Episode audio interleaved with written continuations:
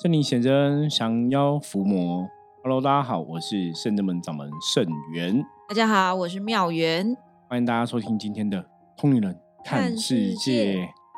好的，我们今天哈很开心要来跟妙元要来聊一聊我们看到的一个新闻事件。对我们讲说《通灵人看世界》这个节目啊，我们就希望说借由世界上发生的。大大小小的事情，让大家可以从这些哈，不见得是你自己一定要亲自哈经历过这样的一个状况，可是也许可以从别人的一个故事，或是从别人生命的一些经验哈，可以让我们有一些醒思哈，让我们有一些思考。我觉得这也是很重要的事情。那我常常讲哈，人生的一个学习，或是你希望你这辈子的人生真的可以与众不同，可以比别人。赢在起跑点，或是说真的可以获得比别人更好的成就，吼。有一句话我们常常讲，叫多看、多听、多学，吼。我觉得这个是非常重要的。所以像我以前，其实我我小时候的时候，小时候就会陪阿妈看电视，然后就会看电视新闻哦，不是只有看什么连续剧哦，会陪阿妈看新闻，然后就。跟阿妈讲说，因为以前有时候新闻是讲国语，阿妈不见得都会看那种台语台，即时翻译。对，就会跟他聊吼。我觉得那种东西是你以前当初你也不会想到说，好像有什么特别的一个意义或者什么事情，就是因为我只一个小孩子啊，就小学你也不懂嘛，那你就是看电视新闻，就不跟阿妈一起看新闻，然后就跟阿妈聊天，蛮好的。对，可是以前不懂这些到底对我是好还是坏，就是它什么意思？它只是一个，在我的角度来讲，它就是一个很正常的一个生活。因为 白天爸爸妈妈可能工作不在啊，那你就跟阿妈在家，你就陪。因为我们家以前是大家庭啦，就我们家就是一二三四楼都是自己亲人嘛，我阿妈住二楼，然后我们家住三楼，所以你就会去陪阿妈聊天，就跟阿妈啊。我小时候好像真的都。比较喜欢讲话，所以你看现在录 p o d c a 真的是其来有字吼，就是有它的原因这样子吼。所以以前小时候真的就很喜欢跟阿妈聊天，那就看新闻跟她聊天。那我不晓得是不是这个东西养成我，后来长大了，当然就也会很喜欢看新闻。可是跟现在新闻不太一样，因为以前的新闻哦，以前专业圣主如以前那个年代没有一周刊或者什么苹果日报。其实我现在讲一周刊苹果日报，应该很多年轻人不知道。知道那是什么？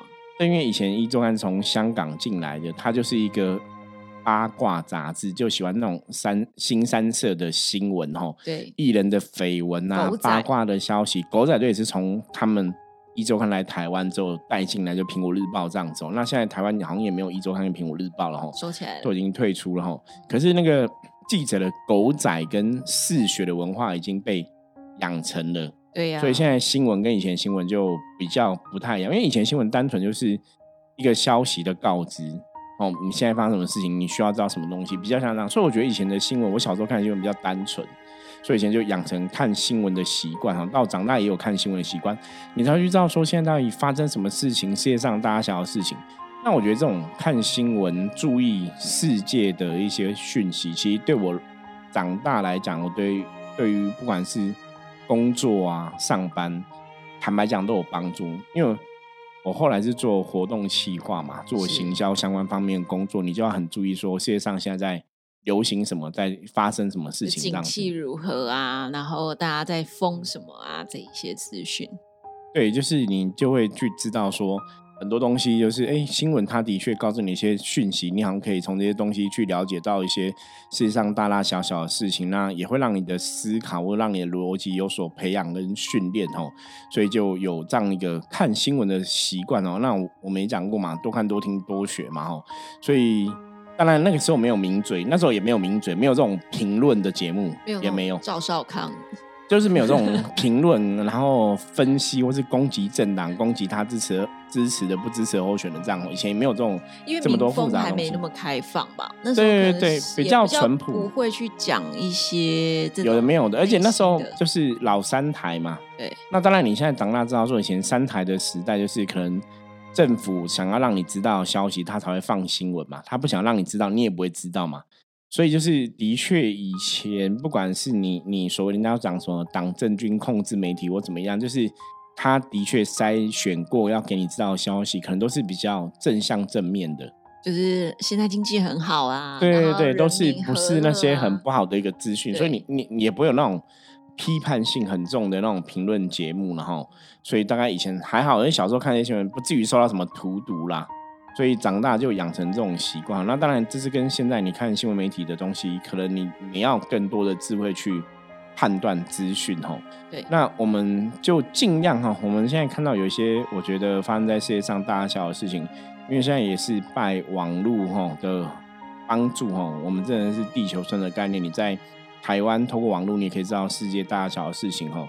所以包括在国外的新闻、国外的故事哈，我们也会知道哈。那我我觉得有些东西是蛮值得跟大家分享的哈。所以我们今天就找了一个，他这是妈妈宝宝这个杂志哈，应该是他网络媒体哦，它上面 PO 的一则新闻这样子。人的新闻。是的，我们就请妙媛来先带大家读一下这个新闻，我们再来跟大家分享一下。好，这则新闻呢是发生在美国纽约，有一个妈妈呢，她日前死于这个卵巢癌，那她选择事先先安排好，先向朋友告别的方式，然后利用这样的方式，呃，为陌生人也完成了最后的一些善举。这些善举是什么呢？就是因为他自己知道说，可能呃我要离开了嘛，那他本身是一个呃副总裁兼出版人，那因为他在社交媒体，他先在 IG 上面先发布说啊，这个我即将要死亡了。那他计划好这些遗言，然后确保家人跟朋友知道他感受到深刻的爱，所以他写了一封信，就是给我的朋友们的一封信。如果你正在读这篇文章，就意味着我已经去世了，原因是第四期卵巢癌。文章伴随着一系列的照片，有这个小这个妈妈跟她的丈夫，还有还有那个十八个月大的女儿。同时在遗言下，她也决定鼓励其他人一起参加一个资助的计划，去帮助一些无力负担医药费用的人。那文章其实蛮短的。那由于这个凯西就当事人的健康健康状况呢恶化，所以他无法再完成这篇文章。那我觉得他值得比较感人的是说，他讲了为了庆祝我的生命，我买下别人的医疗债务，然后销毁债务。也就是说，因为他觉得说其他人他可能无力去负担这一些费用，那他觉得也很辛苦，所以他就把这些人的这些债务呢都全部还掉，然后并且销毁。也就是说，这些人他可以不用为了生病的这些负担费用的部分，让自己过得特别辛苦。那今天就是主要来跟大家分享这个新闻。对，因为我我我觉得，我首先我先来讲哈，因为主要是从，他们说据调查统计哈，就嗯近十分之七的美国成年人表示，他们其实是没有办法负担这个医疗的单据哈。那有十分之六的患者哈，也表示他们曾经自己治疗哈，就是生病了不看医生，有自己想办法找偏方哈，自己治疗或是推迟医疗的帮助哈。那随着这个当事人凯西的死亡宣告嘛，因为他写一封信在他的啊、在网络上让上面 IG 上写了一封信给朋友的一封信，所以这个新闻他的事情他的善举也随着这个就到处哈被迅速传开来就对了哈。所以他们说周日上午，因为他有附一个连接捐赠的一个页面，就希望大家可以捐赠金钱，然后去帮助别人的啊、还掉这个医疗债务的一个部分。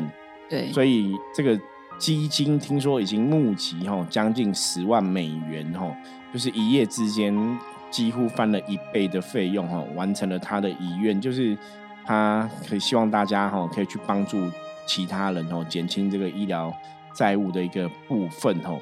那本来哈他没有写完的部分，他本来是在结尾，他也也有一系列他想要去写，他也列出他一系列的想要做的事情，比方说他这辈子最享受跟安慰的事啊，包括女儿哈什么女儿是他最开心的事情，这样子啊，金鱼啊，冰淇淋，他心爱的朋友，或者在海滩上的呃曾经的旅游这样那，或者无可救药他宠爱的子女和侄子，或是说在亲密的对最喜欢的事情，对，或是最美好。回忆的哈，或是在一周的假期里，他想读十本书，然后心爱的父母、妹妹还有他们的家人，然后游泳，完美的烤牛肉三明治，还有丈夫哈，可是他也知道自己来日无多了哈，所以他有分享一些哦，他本来想要讲的事情或者文章的事情哦。那当然，我觉得这个东西在讲什么？第一个就是，的确哈，人类有些时候是这样，因为他自己生病了，所以他就可以去理解别人的。状况跟痛苦，可是我觉得他把他的这个生命的完成，就是最后的一段路哈。他说，为了庆祝他生命曾经存在过，他买下别人的医疗债务，然后销毁这个债务。我觉得也是一个我们讲修行的一个同体大悲。就虽然我此生的生命也许是蛮短暂的，因为他也还蛮年轻的哈。那女儿也才十八个月大嘛吼。所以生命这种东西，有时候癌症呢是你无法想象啊，怎么突然你知道了，可是他状况可能已经很严重了。那因为在美国，你你你知道吗？有时候看这个，我都觉得大家大家台湾真的很幸福幸福，因为台湾的健保是一个非常特别的制度哈。台湾健保，可是不管怎么样，的确台湾有很多朋友是受到健保的帮助，他可能一生一些病他。不见得需要花到太多钱，或者是政府其实有健保的制度帮忙花很多钱哦。那你看，在美国真的听说，反正在国外医疗费用都是吓死人的高哦，吓死人！就是你在美国什么，他说十分之七的人是嗯，十分之七的人是没办法负担的，因为你真的没有钱，你就没办法看医生。我我我觉得在台湾大家很难体会。大多数应该讲，台湾可能也有这样的朋友，就是罕见疾病可能负担还是很重，就是也有这样的朋友，可是毕竟是少数，可是多数的台湾人应该很难体会什么叫没有钱不能看医生。嗯，因为大多数你如果在台湾的朋友，你你可能不要说真的生了一个罕见的疾病或是一个非常严重的一个疾病的话，然后大多数其医疗都还是可以帮得上你的忙。对，就是你只要有上班，然后公司就会付你。的健保、劳保费用，对，那其实都是可以享有健保的这个。就台湾的医疗的协助都有，所以你看，像之前有很多朋友，他可能去日本生活、去新加坡生活，然后真的生病了，还是又回来台湾。治病，因为台湾的医疗技术哦，我们台湾的医生啊，台湾的医院，台湾的医疗技术也是在国际上也是算是排很前面，就是是非常有名的哦。医疗技术、医疗团队人员，我觉得都很优秀这样子。那包括台湾的医疗费用，真的跟国外是不能比哦，就是怎么样比都是比大多数都是比较便宜的。所以在台湾，你你还不至于啦，哈，不至于说真的很惨，然后嗯，就比较少，不能说不至于，就是比较少朋友会。说没办法负担，就大多数朋友应该都还 OK。可是你如果在国外，真的那个比例相对我们台湾来讲，我觉得是很高。因为他们的，我之前有听过、我看过新闻，比方有人你可能生一个病，什么加一加就要上百万台币，很可怕。因为之前那个有一个 model，有一个 model，他也在国外，就是不然就突发性的一个疾病，然后住院。去西班牙玩啦，然后可能忽然间不舒服。那你在人在国外的时候，你没有办法，你就得要进医院。那他本来觉得他问题没有那么严重，可是他们都说那个可能是会诱发或者感染什么东西变严重，所以也是做了一段时间的治疗这样子。对，然后听说医疗费也是上百万，所以还是赶快回来台湾。对，可是他后来也是有在国外先治。然后好一点，没有他，他是好一点之后才回来。哦，可是因为他是有能力的，我要讲重点是他是有能力的人哦，所以上百万医药费是付得起的。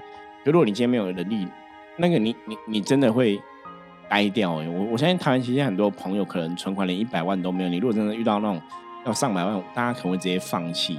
所以像他的这个帮忙啊，他他说为了庆祝他的生命，他买下别人的医疗债务帮忙，然后又销毁债务，让别人不要去承担这个医疗债务。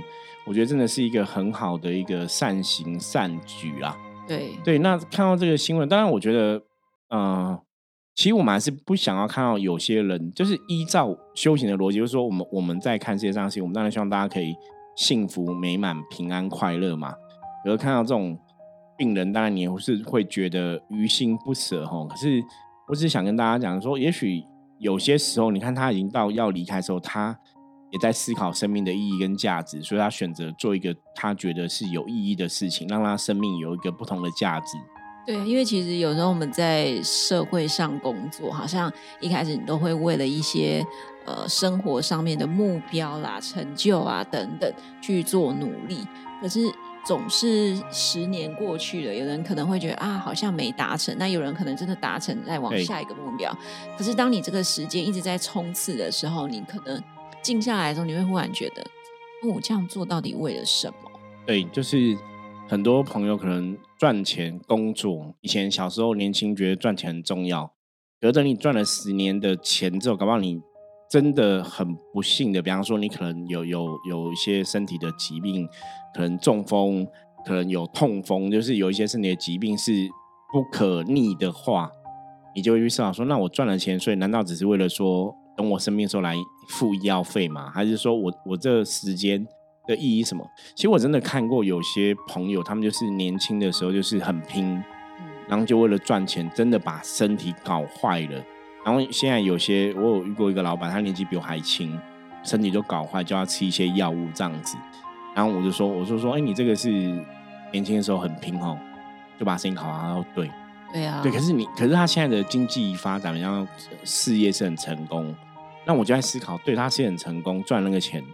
可他身体坏掉是不可逆的伤害，那你那个钱真的是拿来治病，可这样有意义吗？那我们你你可能会换另一个角度来讲，因为你有钱真的买不到你的健康了，对，嗯，那你不如还拥有健康。所以以前为什么很多人说健康是最大的一个财富？哈，花钱买不到的。对，这个是真的是大家去思考了，因为我们的确遇过一些朋友，真的是年轻的时候没有爱惜自己的身体，或者说的确为了想要打拼经济，或是你在创业，你可能是一个经营者。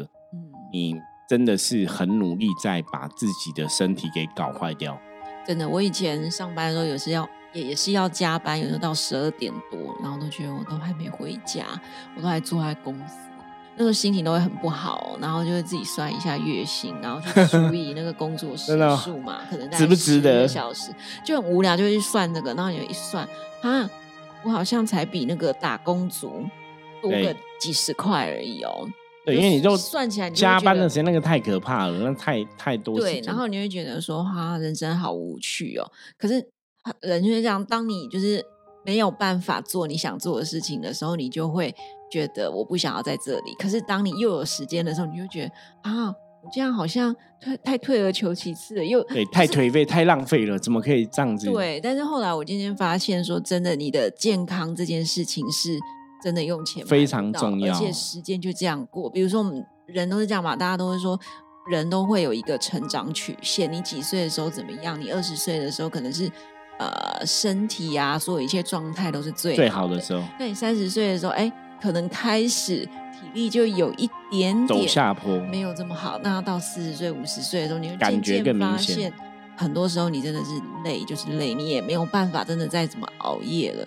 那所以我就觉得还好，我年轻的时候都很早睡，大家都十一点就睡了，所以可能那个本还够。可是当然，真的你年纪到一个程度的时候，你可能就会开始比较容易疲惫啊，或者是对很多事情，你就真的会想要去思考：说我这么努力，然后坐在这个工作岗位上面尽忠职守，我卖命，我到底得到什么？对，好像你说得到钱，然后我们可能。自己组了一个家庭，然后有小孩，好像就是一个人世间很圆满的一个生活。对，但有些朋友会觉得，就是这就是一个人类必经的过程，这样才叫圆满。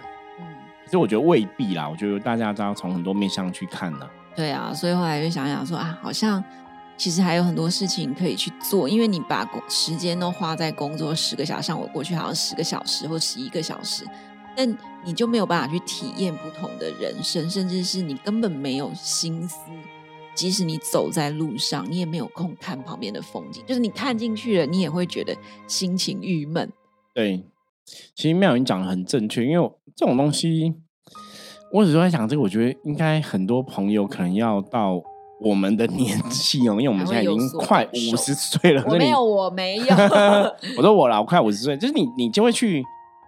思考的东西，像你刚刚讲嘛，三十岁一个坎，四十岁一个坎，五十岁一个坎，就是随着年纪的增长，可能体力真的越变越不好。嗯，你就会有明显的感觉。比方说，像道玄啊、道金他们，我们以前常常开玩笑讲，我说我们以前二十几岁、三十几岁，在啊灵修的过程中，或是在我们到处可能台湾跑来台湾头跑到台湾尾嘛，跑来跑去，我们都还年轻，开车啊都自己开车，自己去，自己灵动，然后自己办事，然后就是上车开车是自己，然后下车忙碌的也是自己。对，可是因为还年轻，不会觉得累。可是我们现在这个年纪哦，就开始就是，如果开车是你，然后办事也是你，哦，做一些生物也是你，你就觉得哇，好像有点哇，我好重要哦！不是不是好重要是有点不太行哦，那种体力就不太行，就你要再开车北中南这样跑就很累哦。所以像我们之前就也谢谢很多听友的帮忙哦，我们说我们阎罗天子包大人圣物，就是大家也会。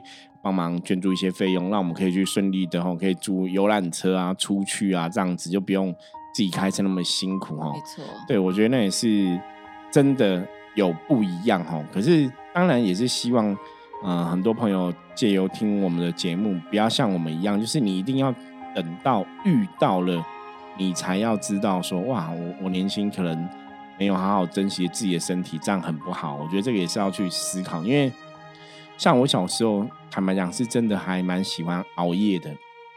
哦，我还好哎，因为我以前熬夜是，那熬夜的时间就是你可以做很多事，可以看书，可以写文章，可以干嘛？就是我以前都很喜欢晚上写东西，然后晚上写东西灵感都超强，就是你有那种会有那种 feel，你知道吗？就那种夜深人静，文思泉涌哦，会有很多想让你。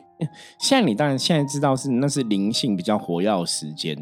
所以为什么会文思泉涌？所以以前就会蛮习惯熬，蛮习惯熬夜的吼。可是我现在真的不行，因为我跟你讲，现在已经比较年纪比较大，快五十了嘛。你现在只要熬一个夜，完蛋了。你以前熬夜可能隔天睡觉补回来，你你现在睡个两三天，对，两三天可能有时候还是觉得很累，可能要维他命一直狂吃，对，就要吃维他命，然后睡个四五天，你才会觉得哦，我好像要补回来了。就就那个是非常明显的。对哦，所以我们在看这样的一个新闻，当然我觉得，好像这个凯西的部分，我觉得还是希望大家可以注意身体健康啦，不要像他真的发生了身体的疾病，有些时候比较晚，然后来不及，我觉得那都是会让人家很遗憾哦。那当然，我他后来的一个善举动，对，把这个爱传出去哦，我觉得也是很感人哦，让你他的生命有一个不同的存在价值跟意义哦。那当然，我们希望大家是可以。学到什么？学到就是我们不见得一定要走到这个地步才来帮助别人。是，也许我们在我们还年轻，或是我们能力可以的时候，力力有所逮的时候，就是我们可以去帮助别人的时候，我们还是可以提早做事情，而不要等到说一定要有这样一个苦难发生在你身上，才让你去思考生命的价值跟意义。是，哦，我觉得想要跟大家分享这样的东西哦。那当然，我觉得他也是。很值得我们学习的对象，就是在最后，他也愿意去帮助别人，哈，把这个爱传出去哦。即使他已经生病了，即将离开世界，哈，我觉得他也是有去思考到别人的东西。这个这个想法，我觉得是可以学习。那当然，我们也希望大家不要有他这样子的一个历程，就是身体可能疏忽了照顾，是身体可能有些状况，然后真的走到一个比较不好的一个哦结果，哈。对啊，但我觉得还是一样，全世界还是蛮多有这种爱心的人。像我们有时候发生一些什么森林大火啊，美国啊，或者大家也是会尽量互相帮忙啊。对，我觉得这个就是现在这个地球村的一个概念哦。那我最后统整一下哈，因为我们在《通人看世界》这个节目中，我们一直跟大家讲的是一个能量世界的一个法则。所以的确哈，你在最后的这样子，你还没有离开地球前，或是你曾经有这样的一个想法、一个善行、一个善举，那你这个当下，你看他去帮助别人减少医疗债务，他的动机就是希望让别人不要有这个负担。你说他动机是为了要赚钱吗？没有啊，他是要花钱，他不是赚钱。所以这个就是我们一般常常讲所谓的大我，我为了别人去牺牲奉献我本来拥有的。嗯，可是他是求回报嘛，他也没有特别求什么回报，因为他是不是赚钱的事情，然后你还要花钱，你不是赚钱，所以在生命的最后他这样做，我觉得这是一个很棒的事情。什么意思？就是今天他的生命有可能，因为他最后的这样的一个善举，他愿意去无私的去帮助这些受到医疗障碍困困扰的朋友。我要跟大家讲，这个善举有可能会让他。往上爬，而不会下地狱。对，所以这个是当然，我觉得不是说我们要重病再去做这个事情，而是说你平常如果可以做，当然会更有加分。嗯，那我觉得其实我自己啦，我觉得有时候年轻的时候走在路上，当都会有一些就是伤残人士，可能比较不方便，然后或者是家庭比较赚的钱没那么多，那可能就卖弱势团体对，然后或什么。以前我小时候我都会不敢哎，我就觉得我走过去，我就会心理压力很大。为什么？我就会觉得我好像没有投钱，然后我好像没有怎么样，我就会觉得不好意思。对，然后我觉得这种东西一直会在我的心里。那我前前几天、昨天的时候，我就想说，好，我想要突破这件事情。因为我觉得其实没有很多钱，但是你就会觉得，因为新闻都会报道说，有些人可能是装骗人的什么什么的。我觉得就会让大家对于行善这件事情，本来是举手之劳，就也没有多少钱。那你就会变得好像说，哦，那他是不是怎样啊，还是怎么？就开始有很多不同的想法出现。然后我这一次，我就那鼓起勇气嘛，旁边他就在卖口香糖，可是男生非常年轻，他就坐在轮椅上面，然后旁边就是一个那个外籍人士，不晓得是不是太太还是什么的，就可能喂他喝水啊。对对对。然后我本来想说，好，我等下买完东西呢，出来我再。投钱跟他买口香，他还是有卖东西哦，他不是真的要钱这样子。啊，我就忘了，然后忘的时候，我就走了，已经快要到我的车子的时候，我想，哎，啊，我刚不是要做这件事吗？我忘了，然后我就又来了，他就觉得，那我要走回去吗？可我刚刚有给给自己一个承诺，说我今天要做这件事情，然后我觉得这个东西没有很多，那我觉得这是一个培养自己去布施也好，我不能讲说布施，我不能说我帮助他多少，坦白讲，但我觉得那个东西是。看你自己能够做到多少那种感觉，然后我就再走回去，然后我就再放下去，然后就跟他买了一个口香糖，我就觉得哦，不错，突破了，要给你鼓鼓励一下。好，我我觉得妙云做这个事情很棒哦，因为之前我记得有一集我有分享过，说像你在做这样子，你在路边看到有一些不管是身障人士，或是有一些朋友真的在卖一些东西，弱势团体在卖一些东西，你你去捐钱。动这个动机很重要，因为你去捐钱，或者你去买他们东西，当然你可能也存在一个呃同体大悲、一个同情心的一个立场、同理心的一个立场，我觉得这是非常好的吼。那这个东西也是一个善的能量的循环。我现在讲这个善能量循环是根源于你的一个动机，嗯，因为我讲做这个事情你不会有钱赚，你不是绝对不是为自己好，一定是出发点是为对方好吼。对，所以这样的一个善的一个循环，它的确会创造一个善的一个。能量，或是我们讲吸引力法则，会回到你身上。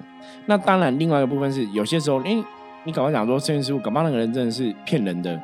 我曾经说过，说如果那个人是骗人的，他去承担他骗人的恶业，可是跟你投钱给他，你你的出发心是善的这个东西，它是没有冲突的。啊，我想到了，就我做这件事，然后我就我就骑车就上圣真门了。结果他就从什么事吗？轮椅上站起来了？没 有，对吗？就我就骑车，然后就是到那个自强隧道出来之后，然后没多久就看，呃，怎么路边有一张红色的东西在飘在飞？嗯，然后就想那是一百块哎，我就立马我已经骑着我就好，那我看后面没车吗？我就停旁边，真假的下去捡钱哦。我觉得这个东西我不，我现在才忽然想到，不然我有点忘记。然后我就下去捡钱，然后真的都没有人，那就一直风一直在那边吹，一直吹。所以你那时候也是投一百块给他吗？我没有啊，不然你投五十块，对 那你还赚五十，可恶。对，没有。然后但是呢，我就把我就告诉自己说，这个一百块我要帮掉的这个人投到那个。那个那个什么捐赠箱里面，就是那么捐赠箱里面，我觉得我可以帮他做一个善事，因为是他掉的，很好，我掉的转化这样的一个事情。对，然后我也觉得说，其实可能啦，这也是在告诉我，就是布施，就是。当你真的就像刚刚师傅说，可能你真的。一个善念丢出去，他可能就会回来。但我是刚忽然想到，对，可是重点是因为你在丢那个善善念的当下，你其实没有想那么多。没有，我觉得那个才会就像以前人家讲说，你要做个事情，你一直想说我会有多少功德，你反而没有功德。可是因为当你无私，你也没有去想这个事情，你才会得到。嗯，我觉得大家也可以去学妙缘的这样的一个一个体现，或是这样的一个精神哦。因为的确很多时候，我以前跟朋友讲，我说你去捐这些，你如果怕他骗人的话。你当然可以不要捐，没有关系，不会因为你不捐就怎么样哦。可是如果你真的起心动念，你想要做这个善事，你就做吧。那如果那个人是骗人的，他基本上会承担他的恶业。哦，可是对我们来讲，我们的动机是好的，他还是会有一个好的一个能量回来。哈，我觉得要从这个角度来看这个事情。所以我觉得今天借由这样的一个，我觉得是算是令人感到难过的新闻。因为其实我我真的，我有时候想说，我们不知道是因为修行人，还是真的我们在学菩萨的精神哦，同理大悲。我有时候看到人间这种亲情的家人的离开失去，我我都会想说，那如果我是他先生，如果是他小孩。怎么办？因为这个人不见，他就不见，他不会再回来了。对呀，所以他好几年，他是可能到他死之前，他这个人都不在。那就是那个，其实有些时候，曾经有的客人问我说：“师傅，你们觉得失去家人是很大痛？”我我要坦白跟大家讲，我目前失去过的家人就是阿妈、就姑姑、阿伯这样子。就是，可是因为我们以前大家庭都还是蛮密切，我那时候也觉得很痛。可是因为我失去我阿妈的时候，我那时候是国中生，是就哭一哭。后来好像就还好，隔天打打电动，哎，就忘了。对，小还小嘛，哈，没有，还是难过很久。因为我小时候很爱我阿妈，跟我妈互动也很多，哈。可是当然现在，因为那还小，所以你现在会想，就是哎，好像也想不起来太多事情。可因为现在我们长大了，很多东西感觉可能比较强烈。我就说，可能有些东西的确我们没有体会过，哈。可是当然，我觉得这个生命生死的话题，哦，这也是蛮值得大家来思考跟讨论的。我觉得这个话题有机会，我们就。再陆续来分享哦。那当然，今天看到这样的新闻哦，也是希望这个过世的这个凯西哦，他也可以有更好的去处哦。然后我们常常讲，死亡不是真的结束，也是在另外一个世界哦，他有他的生活跟他日子要过哦。那他在人间的这个善行，也创造了很多善的意念的传承，我觉得那也是非常棒的事情哦。那当然，重点几个提示嘛。今天第一个，希望大家。平常就要注意身体健康，因为你身体健康真的很重要。有钱买不到身体吼，那再来就是吼，如果说真的吼，不管你的身体状况好或不好，平常我们举手之劳可以帮助别人的事情，还是可以常做，那也会去累积很多善的一个能量循环回来到你身上哦。好，以上吼是跟大家分享的哦内容哦，希望大家。嗯，也可以从那个分享内容，可能有一些人生的体会或体现这样子哦。